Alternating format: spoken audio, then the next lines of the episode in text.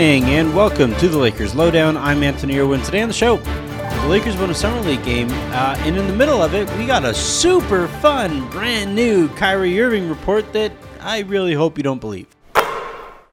So, late-ish Tuesday evening, we got a report from the uh, from Brian Lewis of the New York Post, who wrote the following quote, quote Another source close to Irving told the Post that the All Star point guard would uh, not only never asked for a trade, but has had every intention of playing for Brooklyn with or without Durant. Uh, how do we? Uh, he, he's quoting. Brian is quoting here. How did we get into the situation about trade when he opted in? The source asked rhetorically. Here's the situation. He opted in, which means he had and he has every intention of playing with the Brooklyn Nets. KD decides he wants out, and now everybody is talking about trading Kyrie, right? Kyrie has not asked for a trade. Now, if the Nets don't want him, that's something totally different. Kyrie has not said he wants a trade. He opted in. So, where did the trade conversations come from? It, is it because KD requested a trade and now everybody's like, let's trade Kai? Kyrie opted in. End quote. A lot to unpack there, but let's just kind of break things down again as they stand. I think it's always worth this reminder, a constant kind of reminder of of where things stand over the course of what is going to continue to be a pretty ridiculous situation. Here's how I, I, I would kind of note the important things here. One, we got reports earlier in the day and have gotten reports now for about a week that the Lakers and Nets are basically at an impasse when it comes to the trade negotiations. The Nets know what the Lakers are offering. The Lakers know that they what they want to offer. They know what the Nets are offering, and both sides kind of understand where both sides sit right now. The Lakers also understand because the Nets have told them this. The Lakers understand that the Nets aren't interested in making any kind of a Kyrie Irving trade until they figure out what's going to happen with Kevin Durant. That's their top priority. So their second priority after that would become the Kyrie trade. And I would imagine once one happens, once once the Kevin Durant trade happens, those trade talks will pick back up. And they might even escalate, right? Where right now as it stands, according to various reports, uh, the Lakers don't want to use both of the first rounders that they have at their disposal just to move Russell Westbrook. They want to be able to have a little bit more flexibility so that if they decide they want to move somebody else or a few more assets to go in and get something else that they need, they still need a lot more shooting than they have, even in turning Russell Westbrook into uh, Kyrie Irving. The Lakers want the ability to have that asset left over to be able to go out and do that. So again, like Brooklyn isn't in any kind of hurry right now when it comes to Kyrie because their top priority is Kevin Durant. And by the way, they lose some leverage in trading away Kyrie because that would signal, yeah, that is the end of this relationship. They would then, I, I don't know, we haven't heard from from Kevin Durant about his interest in returning to Brooklyn if Kyrie isn't there. Um, while all of the stuff about Kyrie potentially taking the taxpayer mid level started popping off, uh, we didn't get much from from Kevin Durant. I think that was intentional.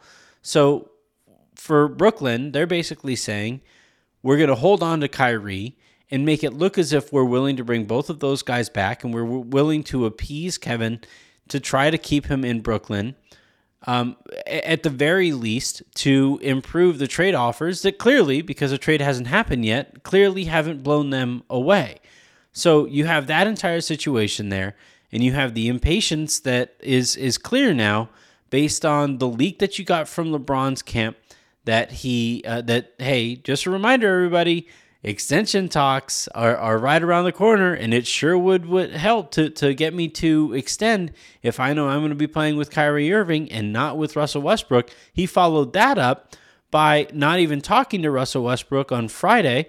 Again, worth noting, which was impossible uh, to do or not to do is, is is not note that oh yeah that's right. The the two guys who were sitting side by side at last summer league didn't even make eye con- contact basically. So you had that go on. And then now you have this followed up or those things followed up with this report that Kyrie apparently wants to be in Brooklyn with or without Kevin Durant which again to me signals look, if you just break down the English used here, it's clearly not somebody from the Nets because somebody from the Nets wouldn't say, well, if we don't want him, right? So that's probably not happening.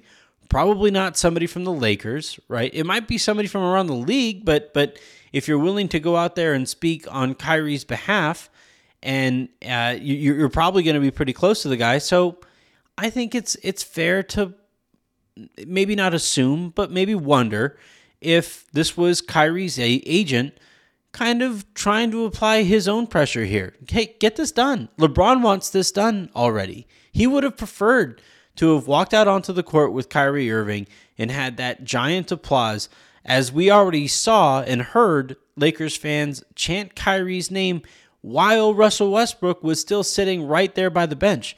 So we know LeBron wants to get this done. We know that Kyrie Irving probably wants to get this done because his relationship with Nike has frayed. You know, a good way to, to, to repair a relationship with a shoe company? Get traded to the Lakers and play with LeBron James. That's probably going to help. So you have Kyrie who wants to get this done. But again, the Lakers understand that there's no point in pushing their luck right now. We saw what happened the first time they tried to trade for Anthony Davis, and Magic Johnson overplayed his hand. They weren't able to get AD that first season, and then at that drug out over the course of the entirety of the season. And then Pelinka steps in, and sure, I would probably say that he overpaid given the situation, but he still was able to land Anthony Davis because he knows, hey, just because I have all the leverage here, reminding the other party in a negotiation of that every step along the way doesn't make that party all that thrilled about doing business with you. So I think what I think is going on right now is that the Lakers are kind of standing by.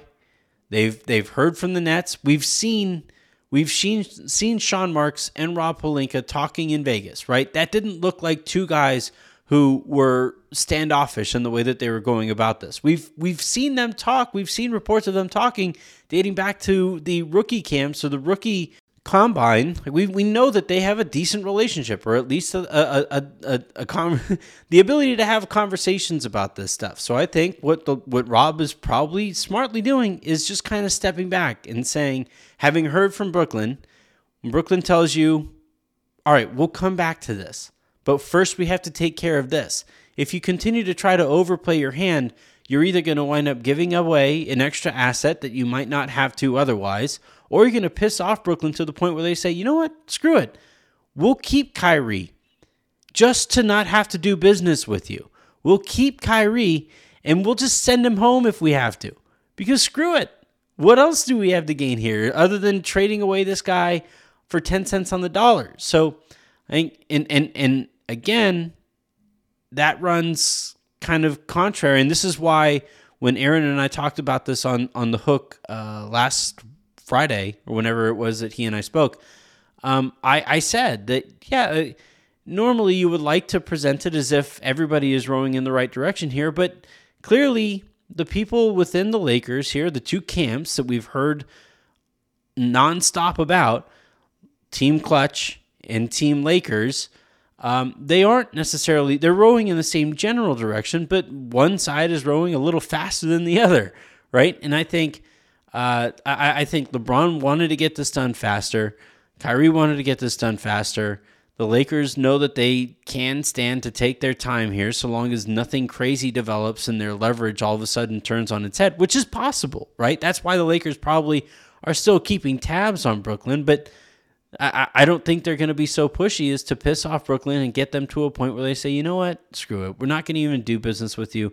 Even after we trade Ke- uh, Kevin Durant, we'd rather keep Kyrie and send him home than bring on Russell Westbrook and do you guys a favor. Not to mention, by the way, if Brooklyn doesn't want to take on Russ, the Lakers have to convince the San Antonio Spurs to help them. You know how how difficult that's going to be? It's just probably not going to happen. And all the while, while this is all going on, the Lakers still have the opportunity, if they so choose, to pursue some kind of a, a, a multiplayer deal as has been reported a few times now, where they can go out and they can get Buddy Hield and they can get Myles Turner. So long as they have that option and the Brooklyn Nets have fewer options, the Lakers have the upper hand here. but it's not to the point where they have to continue to overplay that upper hand and and and halt negotiations where they stand. Oh, and hey, by the way, there was basketball last night. Uh, the Lakers beat the Clippers, which is always fun, and and as that game was kind of going on, again, I've talked about why I enjoy watching uh, watching summer league and and the things that I look for coming out of summer league, and I'm really starting to uh, enjoy watching Scottie Pippen Jr. play. I think uh, he has the opportunity to be a, a, very solid kind of backup point guard in the NBA. He needs to get a little bit more explosive. He's not generating much uh, space on his own, um, but the fact that he can shoot and he's smart with the basketball, I, I like those things about his game. Swider is a freaking he, he he's a shooter. He reminds me like I know the Kuz thing is a little easy, um, and and they they do have a lot in common. I think Swider probably at this stage is a better shooter than Kuz was at that point, but I think Kuz was more athletic, better finisher around the rim, better defender even now than than uh, even back then than Swider is right now.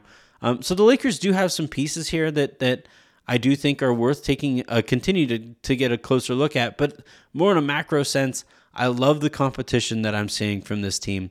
I'm loving the, the spacing concepts that we're seeing offensively from this team. And and and I'm loving the, the, the number of guys that I see making the right play, the winning play. And and hey, they messed around and won a game last night. All right, that's going to do it for this episode of the Lakers Lowdown podcast. Until at least we get the next report about Kyrie Irving and and uh, his whims and the whims of his agent and uh, the interest of reporters to echo those things.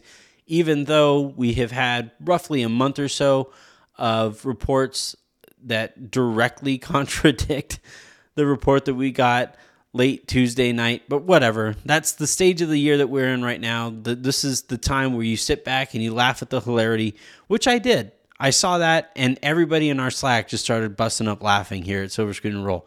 And and you know what? I think that's the right way to, to go about this. Just kind of laugh whenever you can. So until tomorrow, make sure you guys check out the Taco Tuesday guys who talked a little bit more about where they would draw their line in the sand on Kyrie Irving trade talks. They also talked about uh, what they've liked from Summer League, so you're going to want to check that out. Raj and Sabrina are going to be recording later tonight, and then uh, we'll keep the, we'll keep this train rolling. So until I talk to you guys next, I'm Anthony Irwin. So have a good one.